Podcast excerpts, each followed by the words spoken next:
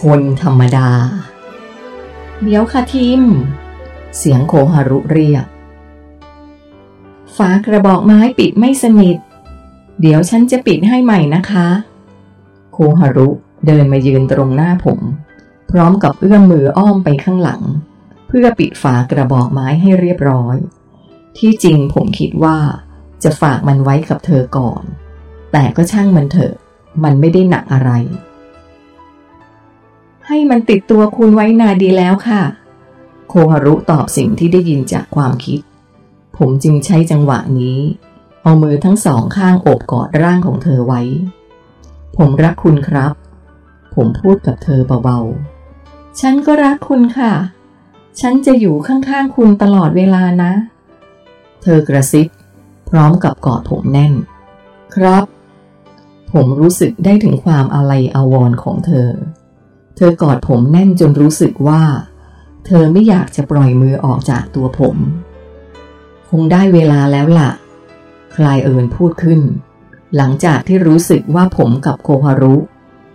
อยู่ในท่านั้นนานพอสมควรแล้ว ผมลาเธอและทุกคนอีกครั้ง แล้วก็มุ่งหน้าตรงขึ้นบันไดไป ผมหันกลับไปมองทุกคนเป็นระยะระยะ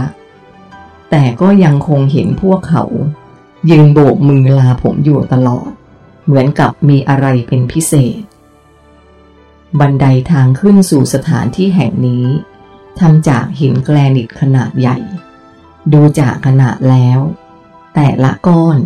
น่าจะหนักหลายตัน มันถูกนำมาวางเรียงซ้อนๆกันขึ้นไป โดยผิวด้านบนของมัน ถูกสลักเป็นขั้นบันไดเล็กๆ ขนาดพอดีกับการก้าวเดินของคนปกติ บันไดนี้มีความกว้างประมาณ 2 เมตร ขอบกันตกถูกสลักเป็นลวดลายของพืชพันธุ์นานาชนิด ไว้อย่างวิจิตรบรรจง ตลอดทางขึ้นทั้งสองข้างนี้ มีสวนดอกไม้ที่มีสีสันสวยงาม ทุกต้นเหมือนถูกจัดวางไว้อย่างตั้งใจ พืชพันธุ์ไม้ดอกที่ขึ้นอยู่ตรงนี้ ดูมีความสมบูรณ์มาก เพราะว่ากิ่งก้านของมันดูอวบอิ่มเปล่งปลั่ง สีสันของกลีบดอกก็ดูจัดจ้านสดใส ถึงแม้ว่าสวนแห่งนี้ไม่ได้ถูกจัดวางเป็นแถวเป็นแนว เหมือนกับสวนดอกไม้ทั่วๆไป แต่ก็ดูมีจังหวะจะโคน มีสูงมีต่ำ มีอ่อนมีแก่ แล้วยิ่งตอนนี้เป็นช่วงที่แดดกำลังทอแสงลงมาก็ยิ่งดูเป็นภาพที่งดงาม บันไดนี้ ทอดยาวขึ้นไปตามความชันของภูเขา ผมเดินผ่านช่วงแรกที่เป็นสวนดอกไม้มาแล้ว ระยะทางช่วงแรก น่าจะแค่ 200-300ถึง300 เมตร เท่าที่ประเมินจากความสูงทั้งหมด ผมน่าจะอยู่แค่เชิงเขาเท่านั้น ถัดจากช่วงแรกที่เป็นสวนดอกไม้ ก็เข้าสู่เขตที่เป็นป่า ภาพบันไดหิน ที่หายเข้าไปท่ามกลางต้นไม้ขนาดใหญ่สูงชะลูด ซึ่งแต่ละต้นน่าจะมีอายุหลายพันปี หรือกว่านั้นทำให้ผมนึกถึงเสาวิหารโรมันที่เรียงรายกันเป็นแท่งๆ ทันทีที่เดินเข้าไปในนั้น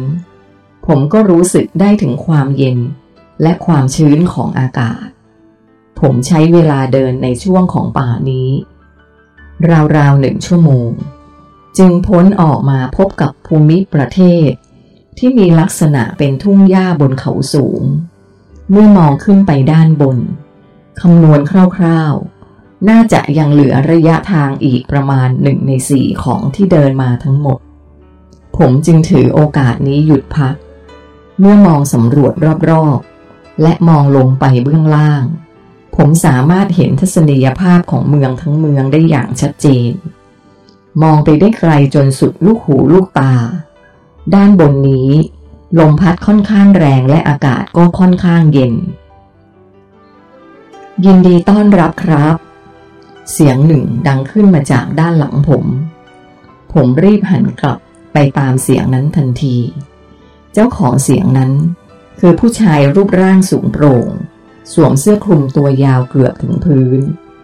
สวมหมวกทรงกรวยมียอดแหลม เนื้อผ้าทั้งเสื้อคลุมและหมวก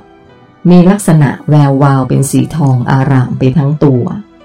มีอัญมณีเม็ดใหญ่ ประดับอยู่ที่กลางหน้าผากและที่คอ จนถึงหน้าอกอยู่หลายเม็ด เขามีหน้าตาหล่อ จมูกโด่ง ผมสีดำหยักโศก ยาวย้อยลงมาด้านข้าง ดูจากวัยเมื่อเทียบกับคนที่โลกของผมแล้ว เขาน่าจะอายุประมาณสักสามสิบปี แต่ถ้าให้เดาจากเทคนิคการดูอายุของคนบนโลกนี้ เขาน่าจะมีอายุไม่ต่ำกว่าเจ็ดแสนปีแล้วแน่นอน เพราะหางคิ้วของเขา ยาวลงมาด้านข้างเล็กน้อย เมื่อประเมินจากการแต่งกายแล้ว ชายคนนี้จะต้องเป็นบุคคลพิเศษมาก ๆ ด้วย ผมไม่ทันสังเกตว่าเขามายืนตรงนี้ตั้งแต่เมื่อไหร่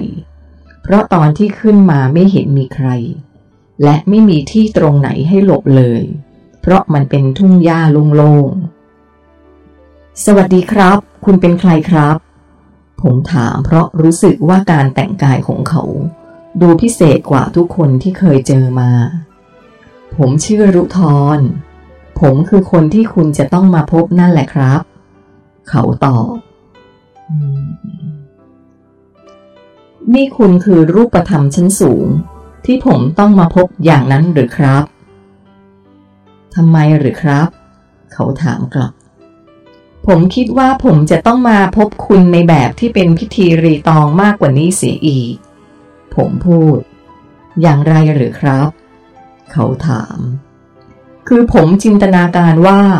จะต้องเข้าไปพบคุณในวิหารใหญ่นั่น โดยที่คุณจะนั่งรอผมอยู่บนบันลังของคุณ อะไรทำนองนั้นนะครับฮ่าฮ่าฮ่าแบบการเข้าพบพระราชาอย่างนั้นนะหรือ เขาพูดกึ่งหัวเราะ คุณรู้สึกผิดหวังละสิ ที่ไม่เหมือนกับที่คิดไว้ เขาถาม เปล่าครับ แค่ผิดคาดเท่านั้น ผมตอบ เป็นอย่างไรบ้างครับ เออ ผมหมายถึงประสบการณ์บนโลกใบนี้ เขาถามขึ้นพร้อมกับเดินมายืนข้างๆผม แล้วมองลงไปยังเมืองที่อยู่ด้านล่าง เป็นประสบการณ์ที่มหัศจรรย์ที่สุดในชีวิตของผมเลยครับ ผมตอบ คุณชอบไหม เขาถามต่อ ผมว่ามันเกินกว่าคำว่าชอบเสียอีกครับ อะไรบ้างล่ะถ้าถามว่าอะไรบ้าง ผมว่าทุกๆอย่างนั่นแหละครับ ผมว่ามันสมบูรณ์แบบจนหาที่ติไม่ได้เลย ถึงแม้ว่าชีวิตความเป็นอยู่ของคนที่นี่จะดูเรียบง่ายไม่ซับซ้อนอะไร แต่มันก็สมบูรณ์ในแบบที่มันควรจะเป็นครับ ผมตอบในสายตาของคุณ อาจจะมองว่ามันเรียบง่ายไม่ซับซ้อน แต่ที่จริงมันได้ผ่านกระบวนการกลั่นกรองจนรอบด้าน พิจารณาถึงผลได้ผลเสียในทุกมิติของสังคม ตั้งแต่ระดับล่างสุด จนถึงระดับบนสุด มีการคำนวณด้วยค่าตัวแปรทุกอย่างตั้งแต่กายภาพ ไปจนถึงพลังงาน จนถึงรูปแบบท้ายที่สุด ที่ดูเหมือนเป็นความธรรมดาอย่างที่คุณเห็นนี่แหละครับ เขาพูด นักปราชญ์ที่ได้ชื่อว่ารอบรู้ที่สุด ฉลาดที่สุด มีกระบวนการคิดที่ซับซ้อนที่สุด ที่เคยดำรงชีวิตอยู่บนโลกของคุณ ท้ายที่สุด ทุกคนก็ล้วนแต่กลับมาใช้ชีวิตที่เรียบง่ายแบบนี้ทั้งสิ้น เขาอธิบาย